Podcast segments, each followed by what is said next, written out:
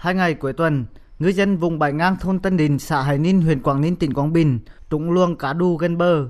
Thuyền ra biển cách bờ vài trăm mét là có thể gặp từng luồng cá màu nâu đỏ xuất hiện. Ở trên bờ, nhiều người dừng lều bạt ngay tại bãi biển, chờ thuyền vào gỡ cá. Mỗi lần thả lưới, một thuyền thu vài tà cá đù, nhanh chóng trở về bờ gỡ cá rồi lại quay ra biển đánh bắt. Ông Nguyễn Văn Huy ở thôn Tân Đình, xã Hải Ninh và nhiều ngư dân rất vui khi trùng lọc biển cá đù. Theo kinh nghiệm, vào tháng 2 âm lịch sẽ xuất hiện cá đù ở vùng biển gần bờ.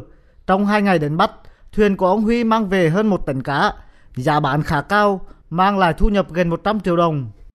Mỗi ngày đi là ngư dân đặt cá đù, ngày nay là đạt sản lượng nhiều, đánh à, một năm triệu đồng hồ là sao? À, rồi trên cái tà nắm vảy cái uh, à, có cái nhiều vài tám tà như thế là được mua cá đu những ngày qua thương lái đã có mặt trên bờ biển Hải Ninh để mua cá. Số cá đu đánh bắt bán với giá bình quân 50.000 đồng một kg. So với những năm trước năm nay loài cá này xuất hiện theo từng luồng dày đặc thuận lợi cho ngư dân đánh bắt gần bờ. Xã Hải Ninh huyện Quảng Ninh có hơn 100 tàu thuyền đánh bắt gần bờ. Đợt này toàn bộ tàu thuyền tại thôn Tân Đình đồng loạt ra khơi.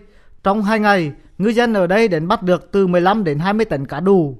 Ông Nguyễn Văn Phú, một ngư dân có nhiều kinh nghiệm đến bắt vùng lồng cho hay, ngư dân đến bắt bằng lưới vây, vừa đưa cá lên bờ là thương lái mua hết. Gần bờ khoảng à, cách bờ khoảng à, 300 mét. Biết ra cá bên có là chạy nó chạy theo cái nặng đỏ đi, với hai lần bài, còn lùm một lưới cá đi bài là có cá đi, bay cho hắn là vấy mấy lại lại lại mấy lại tròn nhà như tôi khoảng trên tấn.